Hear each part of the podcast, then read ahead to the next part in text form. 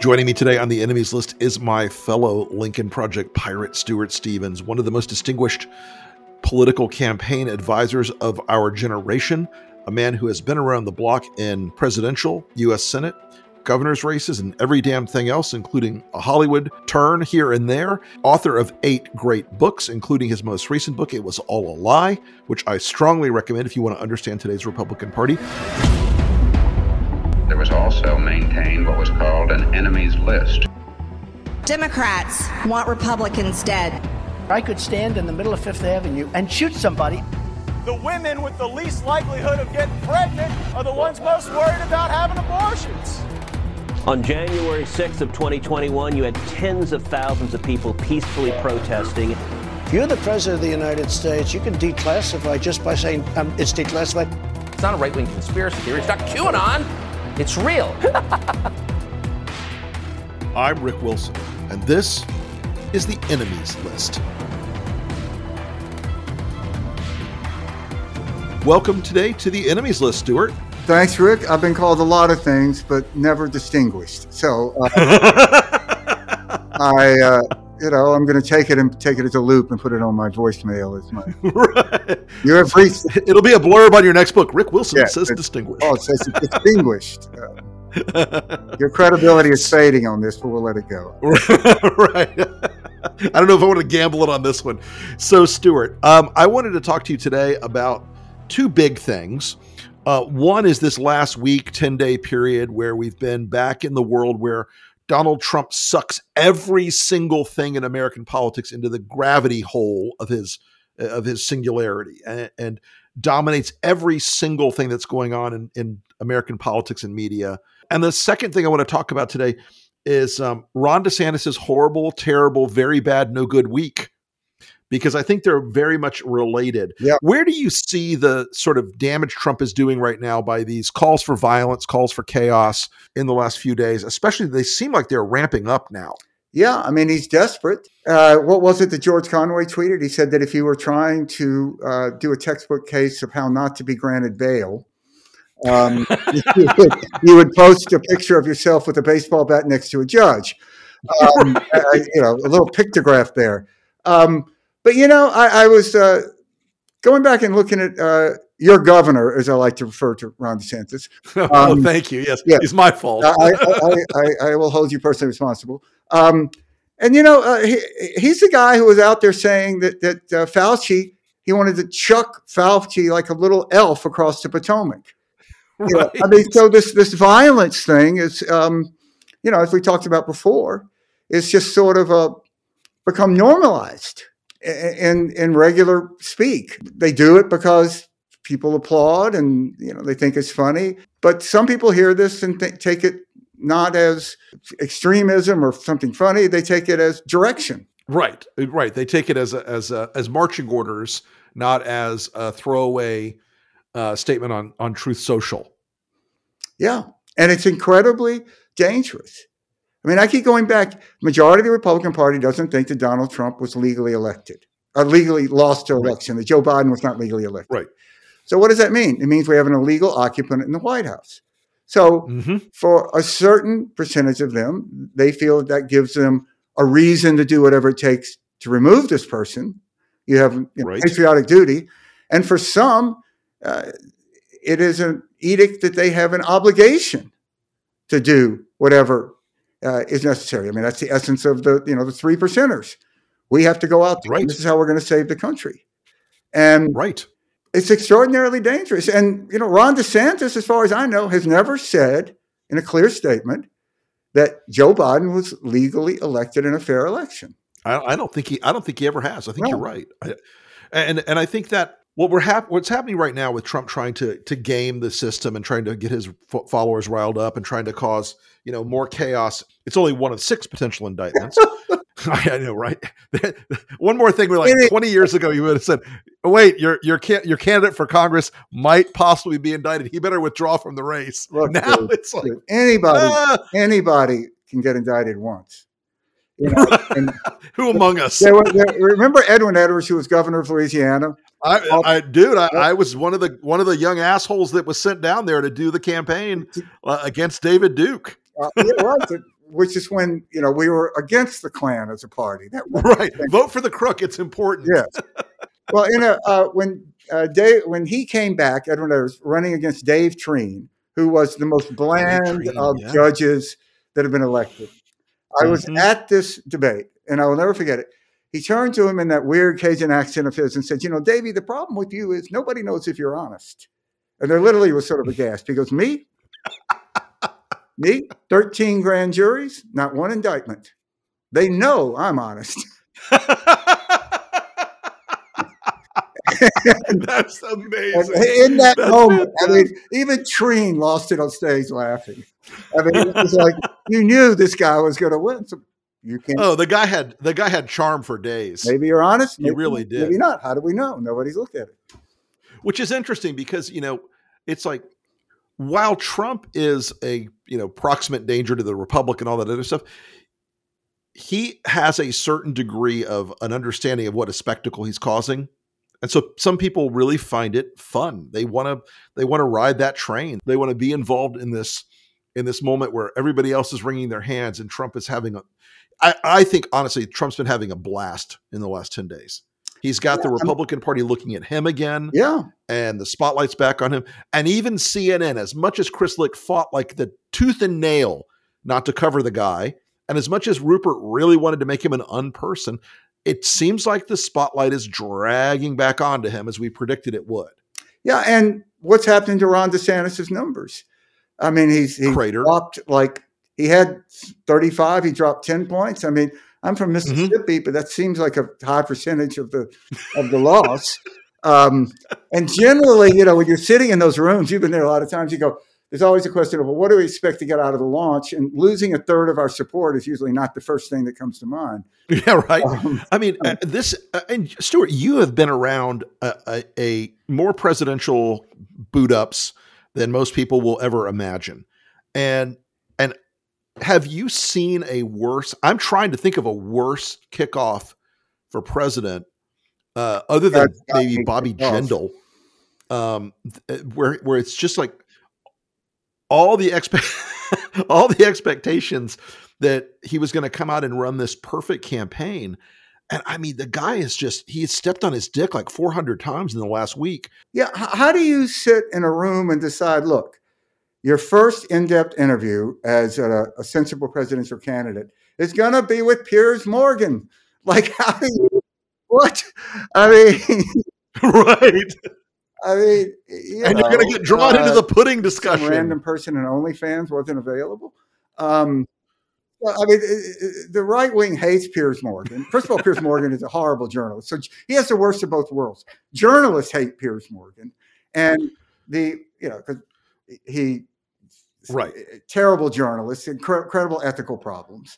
I mean, he was fired by Rupert Murdoch. How bad do you have to be to be fired by Rupert. Murdoch? Um, Right. mean, And he's been sent to the Rupert Murdoch. Murdoch ghetto Um, of Fox Digital. and he's hated by the right because Right. his major issue that he's associated with is banning all guns. I mean, I, I don't get it because you know, you know how it is. You want to offer an hour interview, you're Ron DeSantis, your first presidential campaign interview, in essence, you can get pretty much anybody you want. Um, and they decided uh, on, on Ron DeSantis. Sure. I sure. think you know there's just a pattern here that of, of terrible staff work. If you go back to that Charlie Crist debate, when Charlie was asking the most obvious question, "Will you commit to run Mhm. serve out your term?" So I mean, look, George Bush, the closest analogy to Right. someone being in this position, a sitting governor to uh, 1998, running for reelection. He got asked a question in a debate. His answer was, "If that bothers you, you probably Mm-hmm. shouldn't vote for me." Okay, that's like what a confident. right. If nothing else, why It's didn't you go back and 101, study it's what 101 Bush did? shit. So instead, you know, it, it was like, my God, I got asked this unimaginable question. He didn't know what to say. I don't really blame DeSantis. I blame his staff for that. There, there's almost like his staff doesn't like him. Yeah, there, there is. There, I mean, look, I'm not saying that some people look good in white boots that that go up like that, um, but I, I'm just not. I'm not tuned into that crowd. Let me say. Um, maybe, maybe they're out there. I'm look. I, I'm the last fashion guy. It, it could be that's become a thing. Um, and then you decide, you know, let's go with Piers Morgan. Um, and so you you send your only written statement, as far as I know, that he's put out on foreign policy was that three or four sentence statement that he gave Tucker Carlson, Mm-hmm. in which he said clearly Ukraine is not in our vital interest and it is a territorial dispute. And then he goes on Piers Morgan and basically tries to say an entirely different thing, which Right. okay, you're going to say something different to Tucker Carlson and something different to Piers Morgan. And you know, when you read the National Review, I I, I, feel If one must. yeah, I mean, I, I- just feel like uh, sorry for them because it's like, how do I defend this? You know, I, I, I can I can say, you know, there's, there was an article written that said, you know, all this really makes sense. You just have to understand it. Um, if the argument and that- if the argument is it's some sort of DeSantis four dimensional chess, I- it's not working for me. I mean, and look, you know, this is being billed. What he said uh, to uh, Morgan on Ukraine is being billed as a walkback. It's actually not. Um, No. it's just sort of a muttering, muddying the waters because he never said, "I do not believe actually uh, that, that Ukraine is not a territorial dispute." I do not believe that they actually are in our interest. What he tried to say was, well, look, that was a context that once now we know that Ukraine does face an existential crisis. Yeah, all of that's fine, but you never said that. And you can't, Right. And he, and he, if it was a real walk back, don't you think? I, and I think we both know the answer. This is the red line. He could not, he cannot in today's Republican Party go out and say, for in a in a committed way, Vladimir Putin, Er, the world needs to face up to him and defeat him. Yeah.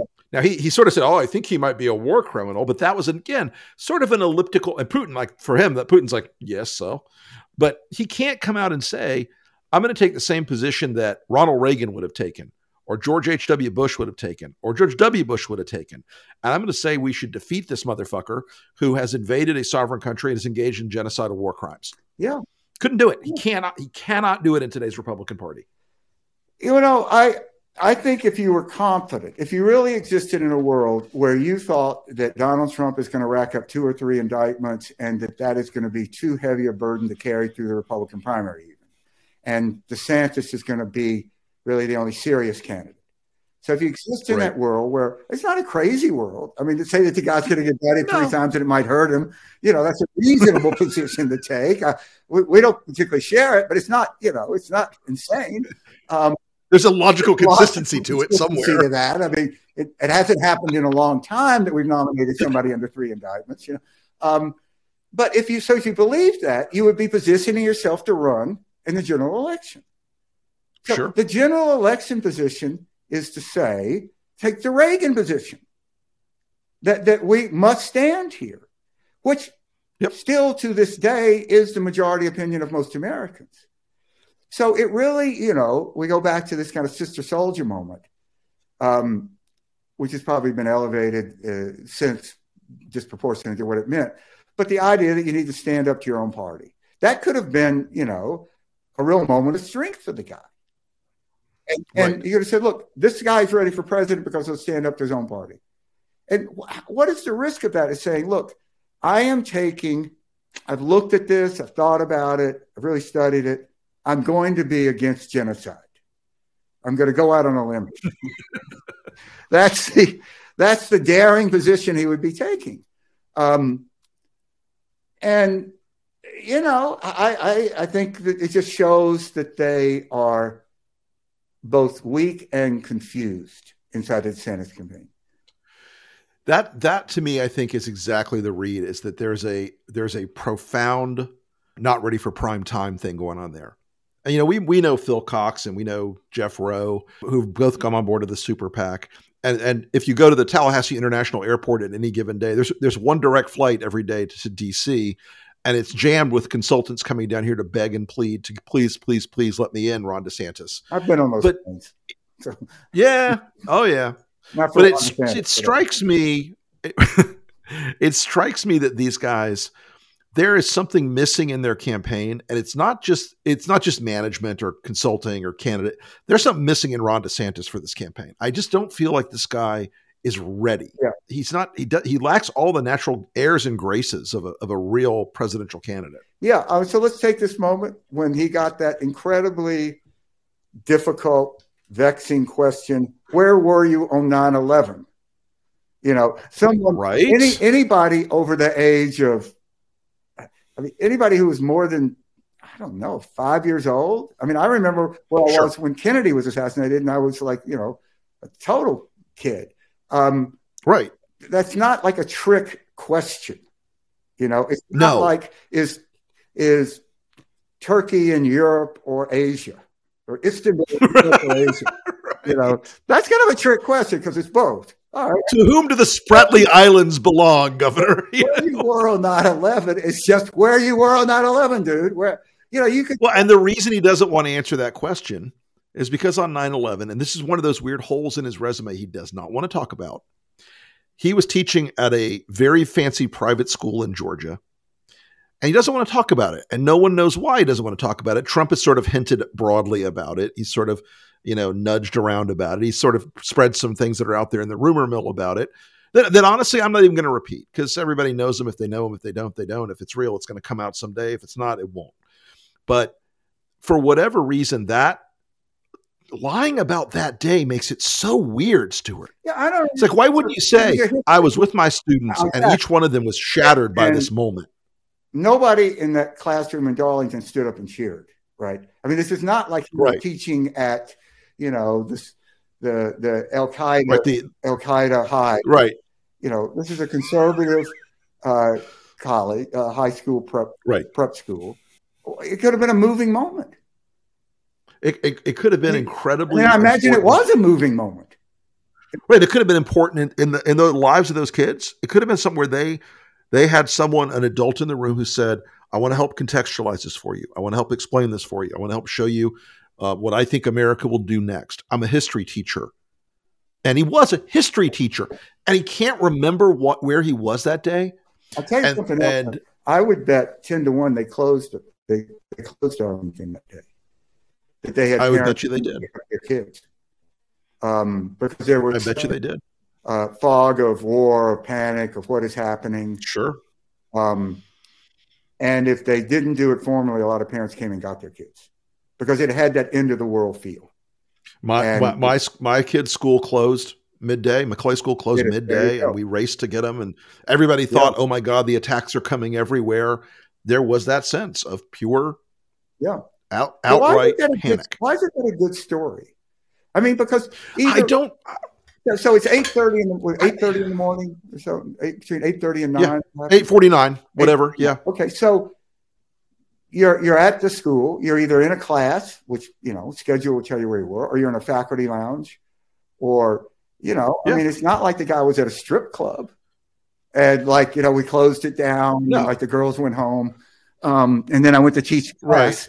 Um, Could- I was I was covered in glitter when I went in to teach history, um, American history, whatever. mean, you know, maybe he called in sick that day, uh, but and wasn't at high school, and that's what bothers me. But so what? I mean, it, it So what? Tell the story, dude. yeah.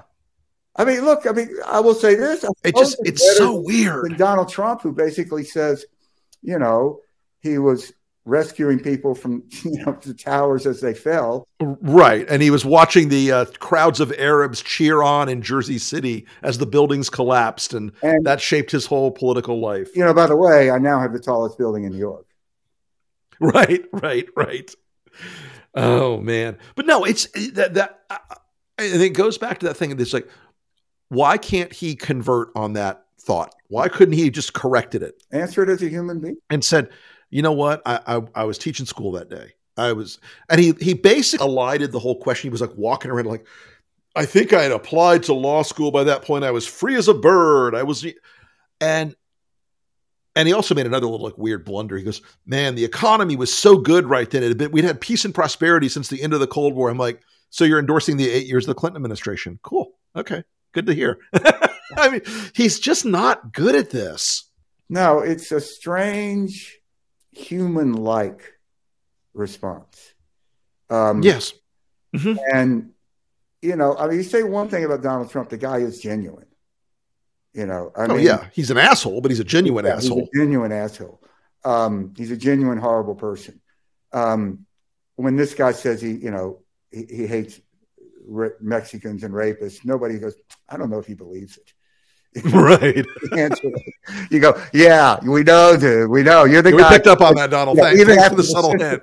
Even after the Central Park Five were proven innocent, you Yeah. still were for the death penalty, which is Right. sort of, you know, all right, they're not guilty. It's one thing to be, okay, I think we ought to have the death penalty, but, you know, these guys really did this stuff. But once we know the system proves that they didn't, I don't know. It could be wrong. You ought to execute them just in case. I mean, that's the position. Um, you'll never have to worry about him again if you do that. You know, You mentioned earlier, like if he thought he was confident, if he thought he could beat Mm-hmm. Trump, if he thought he was really going to make this thing work, that he would be adopting a general election posture already. But everything I'm seeing in Florida is that this guy is racing this culture war yeah. uh, jalopy over the cliff as fast as he possibly can. I mean, we've got a member of of the of the House right now who's one of his very closest allies proposing a bill so extreme that that if you interpret it as he has written it, it would forbid women from getting a boob job. It would forbid I read that. forbid men That's from getting for, language for getting mm-hmm. prostate surgery because any surgical alteration of a genital or reproductive organ. Yeah. And I'm like, and DeSantis is not does not stopping this guy, just as he didn't try to stop uh, Blaise Ingoglia, Senator State Senator earlier in the year, from proposing that you uh, cancel the Democratic Party of Florida, just remove them and not allow them to exist on the ballot. I mean, what? That remind you know, once when I was, you know, back in the day, I got a call from this guy who I knew who was working for Mubarak. And he Mhm. and he wanted us to work on the campaign. Oh boy. And my response was, Well, like I didn't realize that you really had campaigns. And he said, Well, look, I'm not saying I don't like our chances, but we really look more like a real campaign if you guys would work on it, because then we could say we hired consultants. Ah. I, mean, I, I don't think we're gonna. So yeah, you get rid of the, you know, you get one party, and odds, odds increase. It's pretty easy. The dear leader wins by 107%, like Saddam. You know, I don't. You know, I don't. The education thing is the AP thing is the thing that just I, I, I really Yeah. the driving force behind parents is to get their kids educated. And how many people do we know organize their entire lives around better education for their schools? Sure. Most parents. They, they move, they save for private schools, they, Mhm. you know, Tutors. it's, it's the, the hours they spend driving their kids to sports, to everything. So you're going to take away AP courses? I mean, if you really do that, there, there will be a, a, a drop in education level. I mean, there are studies now that high schools that have fewer AP courses test more poorly than those that have Mhm. more. Um, and how is that good for Florida? It- dumbing down the education system. Didn't governors used to brag about improving the education system? Look, Jeb Bush made his bones in Florida, Right. as you know, on on the A plus plan, on restoring Florida to educational vitality, on putting in you know accountability and testing and things like the AP programs and expanding all those things, and this idea that oh CRT and liberal indoctrination are the biggest challenges and threats to to the American or to Florida students it's absurd for one thing. I mean, today we we learned that um, New College, the first of the several colleges DeSantis has tried to take over now and put his own people on the board. Um, the all these weirdo like extremists, like edge case uh, oddballs who have these theories about education that are only exist in their heads. Um, they're shocked that the all the donors and and and benefactors to the school like, no, we're not making an annual gift this year Yeah. no, we're out. We're out. Sorry. You know, there, there was a, a, a, a trust that made a $4 million gift a couple of years ago. And they're like, no, no, no, you can't use it for what, for this bullshit. That culture war stuff, it is so poisonous and it is so not a general election strategy that even if it is DeSantis this fall, I mean, he's going to end up having to say to every family in this country with a, with a, Yeah. family member, a, a son, a daughter, anybody that has a gay family member. Yeah, no, I wasn't really trying to do all this because I'm a spiteful, bigoted uh, homophobe. I'm doing it to protect the children. What are you saying, Ron? That gays are a threat to children? Because that's what he's gonna. That's what he's. That's what he's using as his entree into a world of crazy people, and it is something that the Florida legislature has gone off the frickin' rails in the last six weeks. It is it's So been wasn't wild there- to watch. wasn't there in the late 50s, early 60s, a legislative committee in Florida, the Johns Committee, that Mhm. went after gays in Yep. in education with Yep. disastrous. It was it was a disaster. It was a train wreck, and it was driven in part by a group of Florida legislators called the Pork Chop Gang, and the Pork Chop Gang were uh, segregationist Democrats in North Florida, and and, and they were the Pork Chop Gang survived their, their their last member, who I met a couple times when he was in the state senate. I got him Dempsey Barron. Um, they they pushed the Johns Commission hard because it was like communist homosexuals are infiltrating our schools. It's like everything old is new again with these people, and, and they can't. Yeah.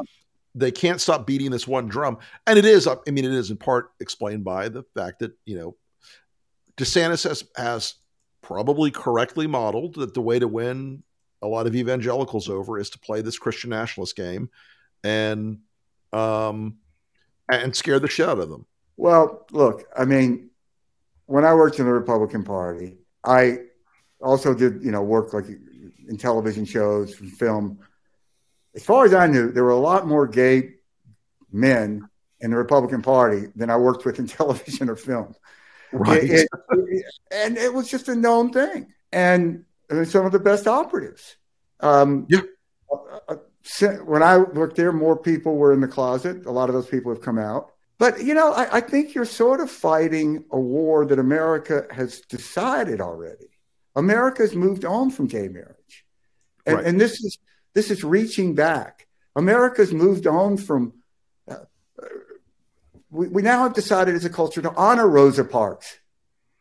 I mean, well, except if you're in Duval County, Florida, where you, she cannot be, she's banned now. But yeah, it, it is just I, I don't know. I mean, I, I just think it's I think it's bad politics. I don't Terrible. think there there is a uh, path to victory um, that makes that, that this helps you with. Um, I think you know, that's there's right. So, there's so little in our culture now uh, that says it's okay to be racist. I mean, you know, this is this thing that Trump was saying, t- trying to make this appeal to white suburban voters in the end of 2020, that really he was Mhm. protecting your home values. Right. Remember that when, he- yeah, I do. and like- I, I- you know, I don't know any parents that if a family of a different ethnicity moved next door, they would tell their kids this is bad. Right. There They- goes the neighborhood is a Yeah, cliche they, from they would, the they would be the first to go over and welcome them, Sure. and they would go out of their way to, to try to make them. I mean, that's just where we are. Sure. Um, I mean, I, I, I look. I'm a seventh generation Mississippian. Supposedly, they, they wouldn't do this in Mississippi. You know, it, No. it, it, not that racism hasn't gone away, but it is not socially acceptable to be racist if nothing else. Well, they took they took the Confederate battle emblem off the flag. If they can do that in Mississippi, then then we we are at least at least society is on the right arc. you know, you made the point about the impact of, you know, to really get to the serious stuff, forget, you know, the impact of education. If you're a, uh Florida coach recruiting African American kids to come to Florida, Right. and you, you like, by the way, African American history, we don't think is worth studying. That's Right. like, I don't know if that's like the best recruiting. And ultimately, what changed the flag in Mississippi was when they had a press conference with every major coach of the of, of all the universities Right. Once SEC sports gets involved, shit happens. and they said this is killing recruiting. And then Yeah. it was like, well, shit, enough is enough.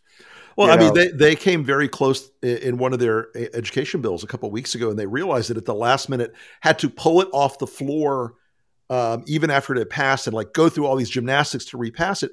They had an education bill that would have forbidden black sororities, fraternities, and HBCUs from existing in Florida.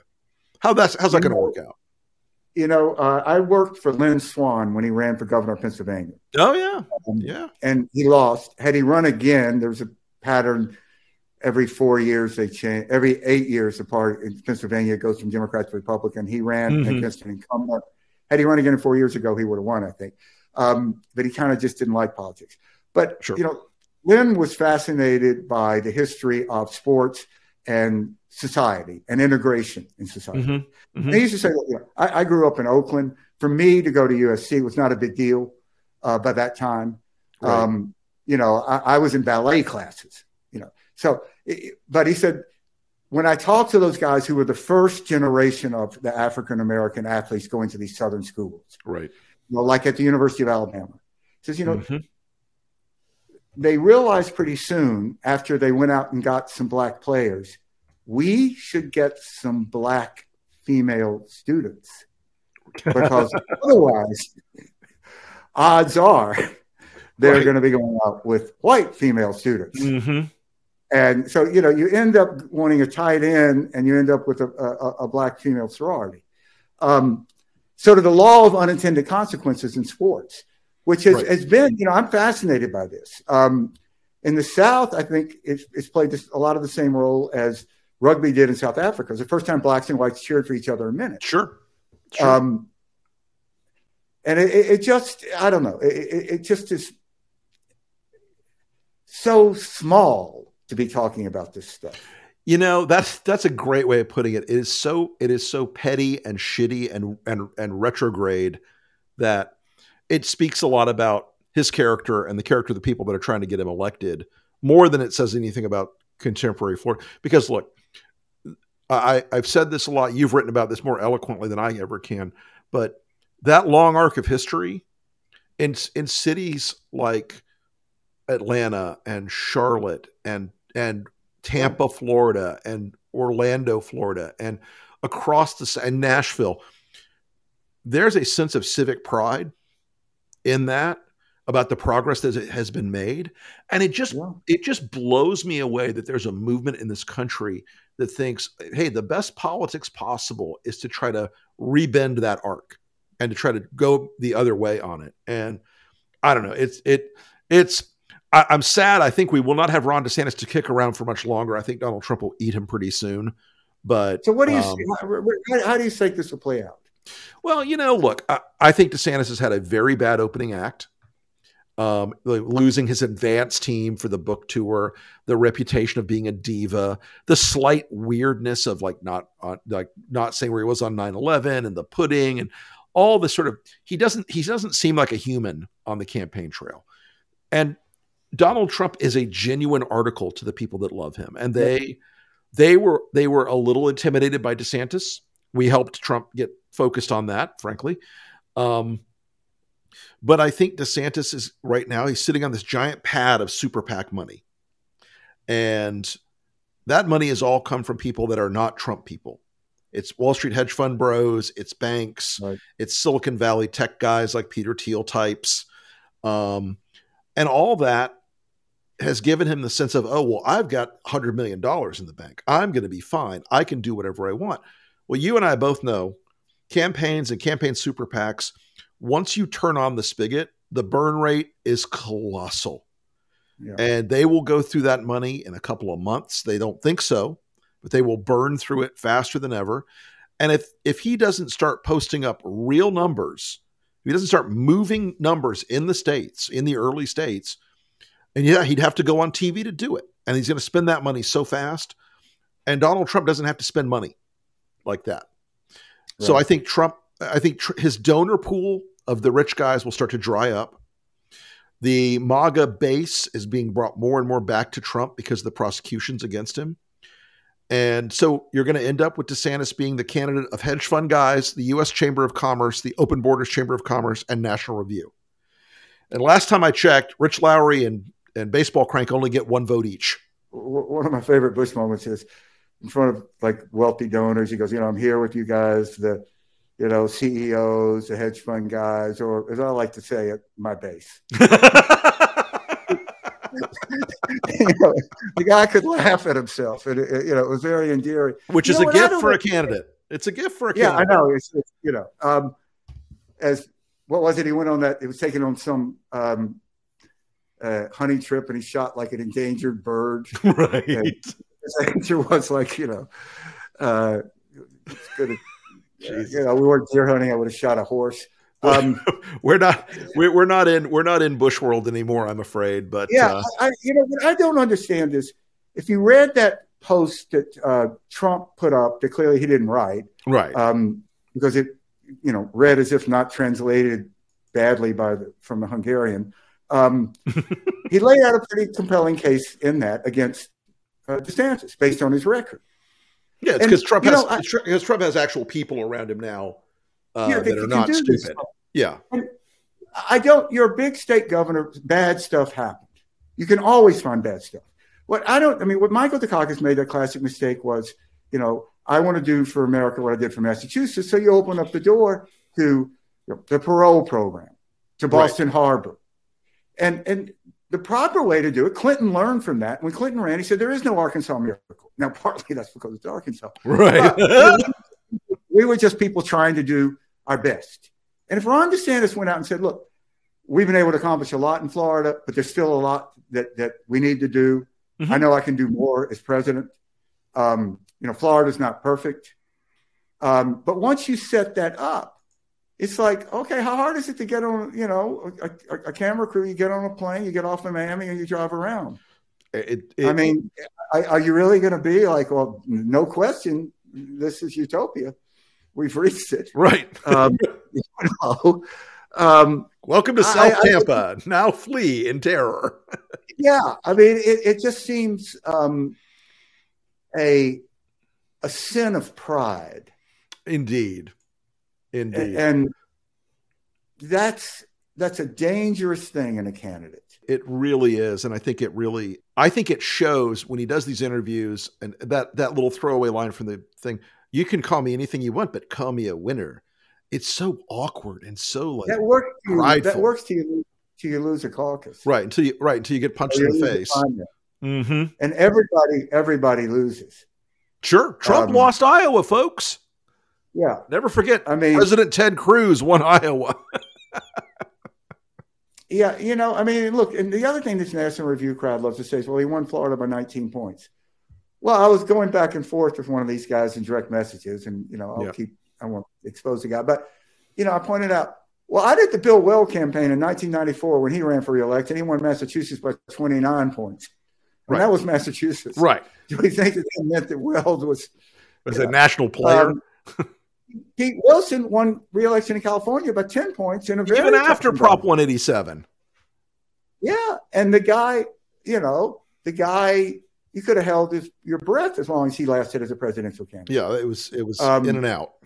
So it, it's and you know you're beating Charlie Crist, who's a switcher. Yeah, and and So- you're inheriting the greatest Republican Party in the country um, Yes. that knows how to win and wins for a living. They're uh, uh, they're the University of Alabama of of Yeah, state 100%. parties, and Somebody should do something about that, like Yeah. maybe a podcast. I think I think someone might want to do that. Stuart Stevens, thank you so much for joining us today on the enemies list. I really appreciate it, and uh, and I will talk Yes. to you later. All right.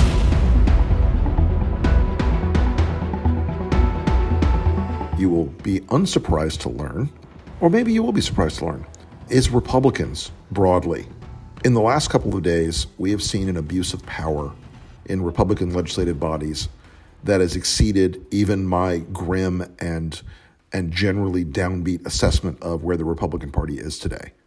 In Tennessee, we have three Democratic members of this Tennessee House who have been threatened with expulsion, and the Republicans are moving forward with it because they dared to join protests by students protesting on, on their position on gun control.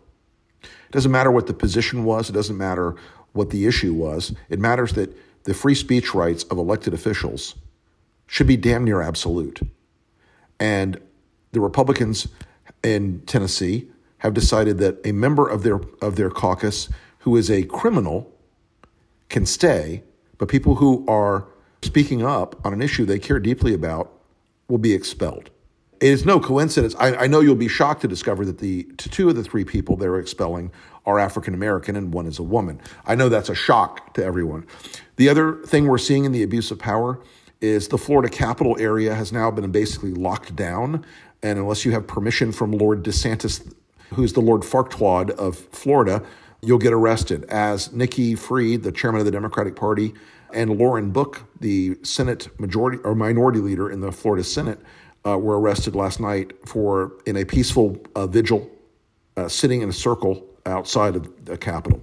And finally, in North Carolina, the legislature is contemplating reducing the state Senate in such a way that it, it assigns each state senator two counties, which would essentially end up with like a 90 to 10 split in the state Senate for Republicans because they'd roll up all these small counties and have a giant majority. This abuse of power should come as no surprise, but it does come with a whole helping of disgust. Republicans, get your shit together. You're on the enemy's list.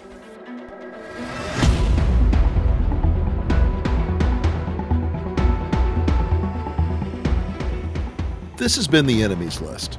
And if you've been enraged or engaged or enlivened by this week's episode, let's do something about it. This podcast is part of Resolute Square, a new front in the war to preserve democracy. We were looking for a place to fight back against the MAGA media, and this is it.